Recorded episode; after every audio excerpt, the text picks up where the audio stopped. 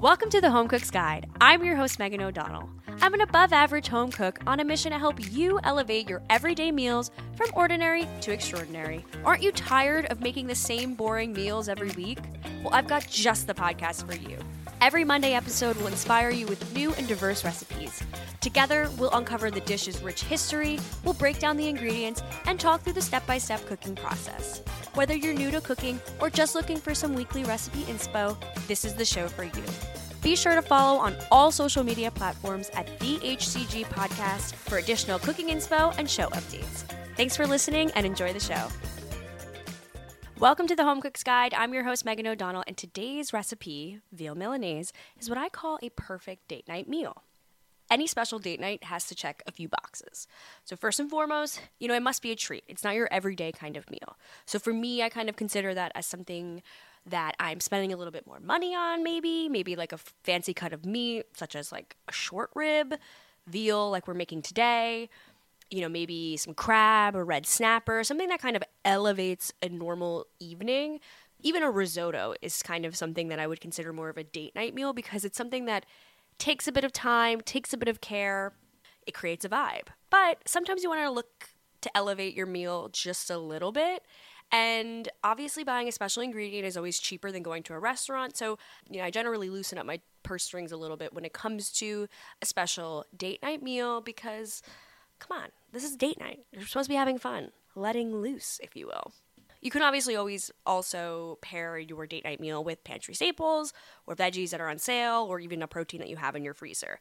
A lot of times, if I see, let's say, like a filet mignon or something a little elevated at the grocery store that's on sale, and I'm thinking, well, I'm not to have any time to cook a filet mignon in the next two days while this is fresh, you throw it in the freezer and it's kind of perfect for a night like this when you're looking to jazz it up a little bit. Obviously, every date night needs a fun beverage. And this can be wine, a cocktail, whatever you're making. It could be a sexy mocktail.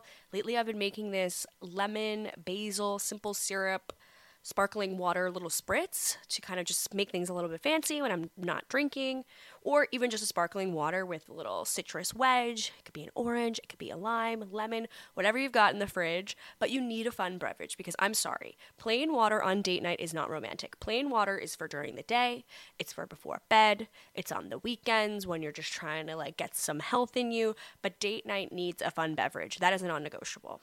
And obviously, within a date night, you need to be sharing this meal with someone who actually deserves your amazing cooking. Because we are no longer cooking for ungrateful bums. We cannot be doing that. And if this person that you are cooking for doesn't at least offer to do the dishes, and you know what? I'm not a big dishes girl, it's not my favorite thing to do, but if they're not even gonna bring their plate to the sink, then you must dump them. That is an order, people. I know not everybody has a partner in their life right now, which is totally fine and been there and done that. But you can also wine and dine yourselves with your own little solo date night. Solo dinners can be very fun. I do know they can also be kind of depressing, depends on how you look at it. But you know what? Get your fun beverage. Take out a nice book that you're reading or that you've, you know, picked up once every three months, read four pages and don't touch. Pick up that book. That could be your dinner date. But you do want to make sure that your date night is with someone who actually deserves it. And last but certainly not least, date night recipes must be a little light and tight, people, because you want to choose a recipe that doesn't make you run the risk of, you know, no longer having the physical capacity to maybe get a little bit frisky, if that's what you're into. No pressure. So if you see the word three cheese in your date night menu, you can just almost guarantee you're headed straight to the bathroom and not the bedroom. I do think this is one of the most important tips of date night because you just don't want to run the risk of, you know, being physically incapacitated after a meal. And again, we've all been there. Take a little breather. Maybe go for a walk after your three cheese macaroni and cheese with pulled pork on top. But this is not that kind of recipe. So today's date night recipe is a veal Milanese. A Milanese is a way to describe a thin slice of chicken, beef, fish, veal, or sometimes pork that's dipped in egg, flour, and breadcrumbs, and then is fried to basically just utter perfection. You will take your fried meat or fish, and then you will top it off with a little simple salad, which will come together in one minute and is kind of the perfect thing to accompany your fried cut of meat or fish. This veal Milanese recipe is based off of Anthony Bourdain's recipe in his book Appetites, which also is just an amazing book in general. It's basically like his mm, guide to cooking all of the foods that everyday people love, whether it's a chicken noodle soup or lasagna, a tuna melt, osso buco. He kind of makes the classic dishes from all cuisines American, French, Vietnamese, Portuguese, all different types of cultures. He takes their main dish and has, you know, perfected it and put it in this one book. So I will be linking to the recipe in the show notes, but I honestly also encourage people to buy this book. He also has incredible photography throughout. It's not like your, your everyday cookbook that you're seeing on the shelves at Target now. It's a little bit less polished, it's a little avant garde, the recipe in the book doesn't have a recipe for the little arugula salad on top, but again, this is going to be just an exercise in winging it. We're going to be trusting our palates, people, and we're going to be trusting our skills in the kitchen. Because again, a date night meal needs to be easy, breezy, beautiful, cover girl. Like, we cannot be slaving away for three and a half hours on a date night meal. We've all done it. I've been in the kitchen till 10 o'clock waiting for this goddamn bolognese to be done, and I, I started at 7 o'clock without even thinking about how hangry I'm going to be, how hangry my date is going to be. So I must make a, a statement, a, a formal statement, because I know people are anti eating veal. Let's say they have beef with eating veal, no pun intended, actually, pun intended. But veal is the meat from a young cow. And so people have said, you know, that that is more inhumane than eating meat from an older animal. And frankly, I, I don't really see the difference. If you're going to eat meat, young or old, it's still eating meat. And so I, I personally don't have any moral high ground when it comes to eating veal. But if you do, later in the episode, I'll let you know what you can swap out for veal in this recipe. Evidently, you know, we will be provocateurs on this show, eating some meats that people aren't happy with. So if that is the case, then maybe just skip this episode. That's also fine to do.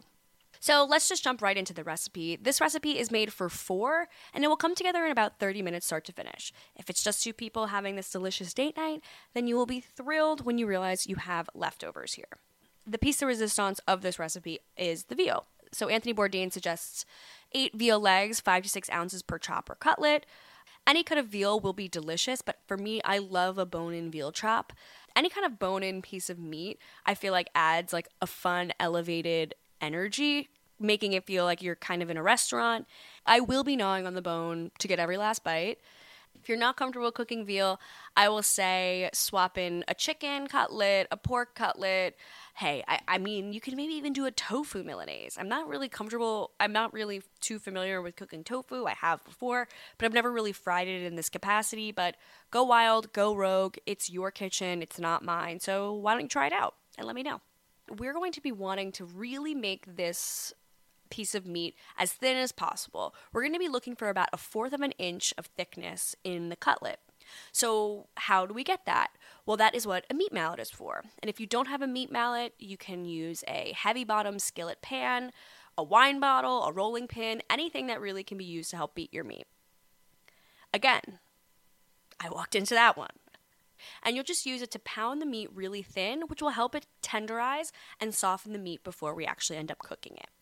And one other kind of tip when you are beating your meat, you're going to want to make sure that you're placing the cutlet or the chop between two pieces of plastic wrap, just so that you can control any meat splattering during the pounding. Um, and it also helps just to kind of keep the meat from not tearing apart from the impact of the meat mallet, wine bottle, whatever you're using.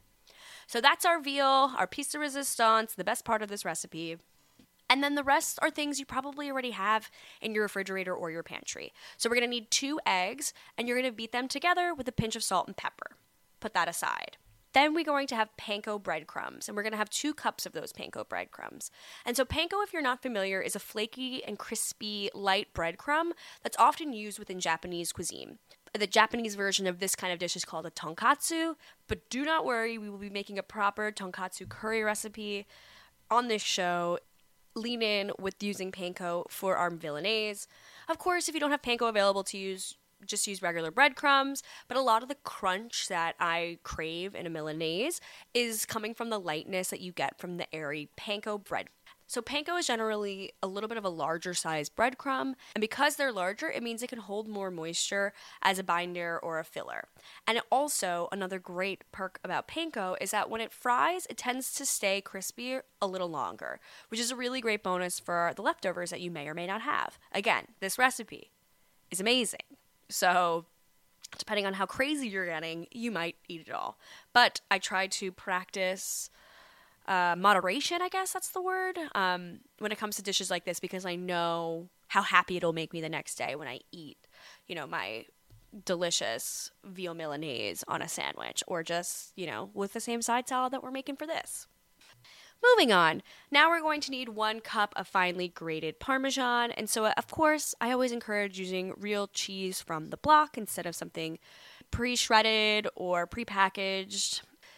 If you don't have Parmesan, if you have Pecorino, Grana Padano, that always works. But again, Pecorino is salty, so we want to make sure that we're being mindful of the salt that we're putting on our cutlets, uh, in the eggs, and in the flour mixture. Moving on to our flour mixture. We have one cup of all purpose flour here, simple, simple. And we're going to be putting the flour in a rimmed baking dish, and you're going to be salting that with just salt and pepper. Then we need peanut oil for our frying. So we're going to have two cups of oil for the frying generally when we're frying, we're going to want to stay away from olive oil because the olive oil will impart too much delicious olive oily flavor to whatever you're frying. So peanut oil, vegetable oil, canola oil, grapeseed oil are really good alternatives for frying. So if you don't have peanut oil, one of those options are definitely great. Of course, if you only have olive oil, use that, it's fine. So you're not going to want to use frying oil as a topping on any kind of salad. So we'll talk about that later when we get to our arugula salad. Which speaking of, Arugula is our next ingredient for this dish. So we're going to be wanting to use a bitter, light, dainty green for our side salad. So this is the time for, you know, arugula, spinach, maybe a dandelion green, a frise, get crazy out there. I wouldn't want a kale with this because kale can be a little overly chewy, and that's not really the point. This little side salad is really just there to add a delicious freshness to complement the the fattiness of our veal cutlet we're going to need a little bit of lemon juice from the salad and you know everybody has some lemons at their house. And then we're going to need some good quality olive oil for drizzling. And again as i mentioned before the peanut oil vegetable canola that is not for putting onto a salad. And honestly there are different variations of olive oils some of which are main specifically for drizzling onto raw food and some olive oil is meant to be for cooking and then also, the best part of any salad, if you ask me, is some cheese. For this recipe, we needed to have Parmesan for the panko Parmesan crust that we're going to be making. So if you have a little bit of Parmesan, that is perfect. Or you can use any other kind of medium to hard cheese that you have, whether it's, you know, a feta cheese, maybe even a goat cheese, a ricotta salata, a comte, manchego, anything that is a little bit firm. We're not going to want something runny here, whether that's a burrata or a brie, those will not work. So save those for another time. And if you have a traditional four sided cheese grater, which every home should have, I think I have four or five of them. When I moved the last time, I got rid of a couple of the cheese graters because it, it became a problem. But you're going to want to use the one side of the cheese grater that has the single wide opening. That will help you get sheets of the Parmesan, which I feel is kind of elegant and adds, you know, a fun different type of texture and shape to your salad. And again, if you don't have a four-sided cheese grater and if you don't have that single wide opening on your cheese grater, just grate it normally. It's fine. Again, we're not here for perfection. We're here to have an amazing meal with a loved one, or that loved one might be yourself. So that's all, people. That's all of our ingredients to make this amazing dish. And because a lot of this stuff are things you probably already have, you're not going to have that much food waste, which is always a win. We're going to have the eggshells from our two eggs. So we're going to want to crush those up and throw them into your compost. And when you are composting eggshells, you always want to make sure you're crushing them up before you put them into the compost bag because the larger the shells, the longer it will take to actually break down into the compost and then ultimately into your soil you may have some leftover eggs, some of the panko cheese mixture, and the flour, but you could just put that in the trash because it's been contaminated with raw meat. And frankly, there's no use for that in a compost to nourish future soil or any sort of future consumption. You may have some lemon carcasses after squeezing it into your salad, so we're going to throw that into your stock compost. Lemon always imparts a delicious flavor to any kind of meat or vegetable stock that you're making in the future. Then we have leftover cooking oil, which is kind of like an age old issue. It's the bane of my existence because I just wish I could just put it down the drain and pretend it didn't exist anymore. And I d- do not get me wrong, I've done that about 62,000 times.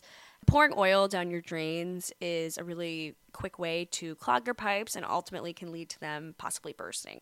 Generally, when I'm dealing with oil, I kind of have like a big coffee container underneath my sink where I'll put old oil and then from there I'll just throw it out in the regular trash. I don't know where it goes into the world of trash, probably some trash island somewhere. Um, but again, I guess it's better than putting it down the pipes. I, I, don't know. That that's like pick your poison kind of situation. And if you do put it down your drain, um, I won't tell. All right, we've done it. We're moving on to the cooking portion of our show. So, first things first, we're to put our oven on at 200. And we're just to have that so that we can keep the veal warm after we cook each cutlet. So, we're to have to do a couple batches to get through all of the meat. Once the cutlet is done frying in the oil, we're going to put it onto a sheet pan with a cooling rack on top, and we're going to put them one by one into the oven just so that they stay warm while you're finishing up all the frying as well as making your your fun salad and any other sides that you may fancy. So, before we do anything else, we're going to want to make sure we salt and pepper both sides of our veal so that they can be seasoning while we're prepping the other ingredients. That is the rule of thumb across any recipe. So now we're ready to prep our eggs, flour, and breadcrumbs. So we're going to have three different rimmed plates or bowls, whatever you've got, where we're going to be dredging into all three. So first things first, we're going to have our flour, which we have already seasoned with salt and pepper. We have our eggs, which we've seasoned with salt and pepper. And then we have our breadcrumb mixture. So at this point, you're going to take your two cups of panko and one cup of parmesan, and you're going to mix that together from there, we will start the process, which can oftentimes be a little bit messy. So I generally either stick to using one hand and having a tea towel next to me that I can kind of wipe my hand off after each one, or I use tongs across all of it. So do whatever you'd like, but oftentimes this can get messy and can get a little skeevy, but it's also something that a kid can even do. I remember doing this with my mom and grandma a lot. And granted, you know, you make a complete mess and you get flour all over your pants and there's flour over the floor. And as I'm saying this out loud, this is like the antithesis of what a romantic fun date night is. So maybe keep your kids out of the kitchen for any kind of date night recipes, but on a day to day, if you're making a regular chicken cutlet, it's a fun little wholesome thing for a kid to get involved in, if I do say so myself. So we're going to have our flour, we're going to have our eggs, and we have our panko. So we're going to dredge our seasoned veal into the flour on both sides. And we're just going to want to make sure that we're tapping off the excess flour so that you're not getting any bites of raw flour when you're eating the final dish. Then we'll take our cutlet and dunk it into the egg, again on both sides you'll let the excess egg fall back into the bowl. Again, we don't want it to be super runny, super messy. No, we want it to be clean, spick, and span. Then we'll put the egg dredged cutlet directly into our panko, and we're gonna wanna do both sides. But with this step, we're going to definitely need to use your hands because we wanna make sure we're really packing in the panko so that it adheres to the egg we want that to not be falling off. We want it to be a pretty sturdy cutlet when we put it into our frying pan. And people, at this point, we're done. So once you do that for all of your veal, then you are now ready to start frying.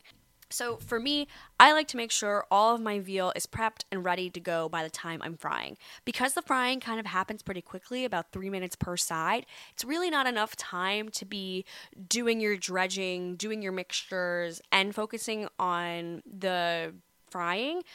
We want to be able to watch what's happening to make sure things aren't burning too quickly. So, speaking of, we're going to be wanting to hit about 375 for the oil in the pan. So, some people might have, you know, one of those like thermoguns, and you're able to quickly check the temperature of the oil, or you can use a candy thermometer, which is just another tool to measure the heat within oil or any kind of liquid that you're cooking with. But we just want to make sure that it's not too aggressively hot, or else you'll run the risk of burning your cutlets too quickly.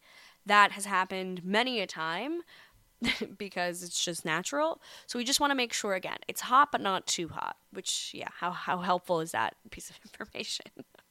and you're going to want to place them down into the oil away from yourself so that the hot oil doesn't splash back onto you and ruin your cute date night outfit. So if we're going to be cooking eight actual pieces of this, we want to give each cutlet a little bit of space to cook because when you crowd the pan, it, it ends up just decreasing the temperature of the oil in the pan, which means your meat won't have the space to crisp up which is what we're looking for, it'll just get soggy in the warmer oil and take longer to cook. So we're not going to get that crispy delicious texture that we're wanting and that we're clearly aiming for by using panko if you put too many pieces in one skillet at a time. So this is also why we're keeping the oven on so that we could take our time and do the batches with our due diligence rather than rushing it so that they're all hot and ready to go at the same time. We're going to have each cutlet cook for about 3 minutes on each side.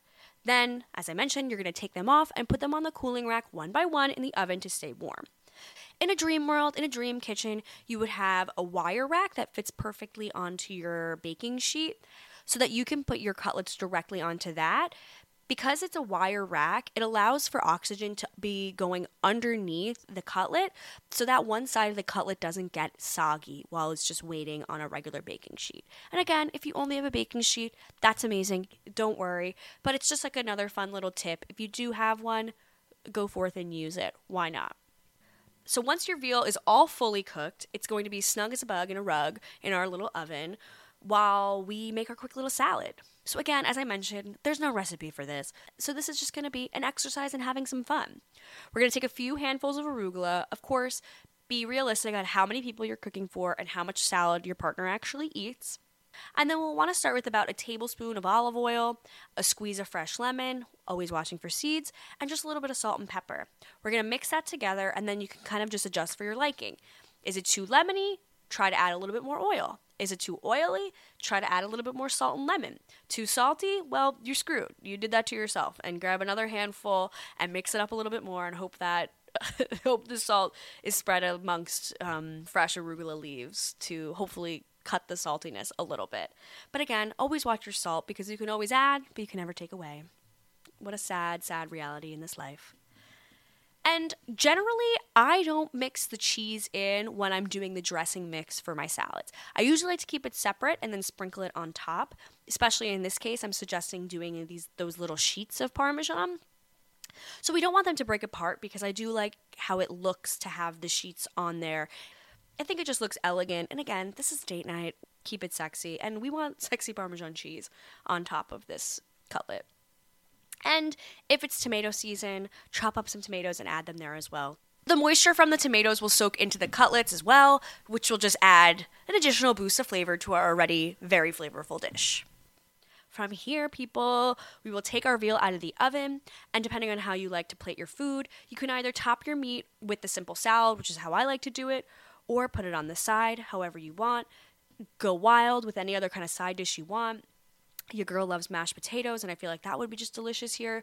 And at this point, we're gonna grab our beverage. We're gonna call our partner from the other room and say, Get to the table, dinner served, baby and just dig in and have an amazing meal. This flaky panko crusted veal dish just will melt in your mouth. The acidity of the lemony salad dressing will cut that heaviness of the chicken cutlet. And if you're anything like me, you will literally be doing a happy dance while eating every single bite.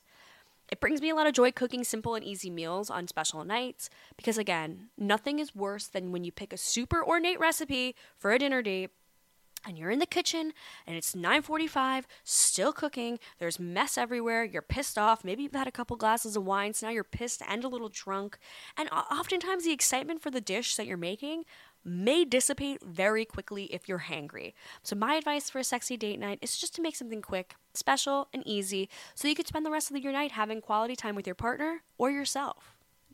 Go off I hope you enjoy this episode and try out this recipe. Shoot me an email at megan at thehcgpodcast.com with your thoughts or any tips and tricks on how I can make this recipe even more delicious in the future. Thanks so much for listening. Bye. Thanks for listening to the Home Cook's Guide. If you're loving the show, leave me a five star rating and a glowing review. You can also follow me on social media at the HCG Podcast or shoot me an email at megan at thehcgpodcast.com. And let's not forget, I spell my name the right way M E G A N. Got any good recipes? Send them my way, please. And be sure to tune in every week for more delicious recipes.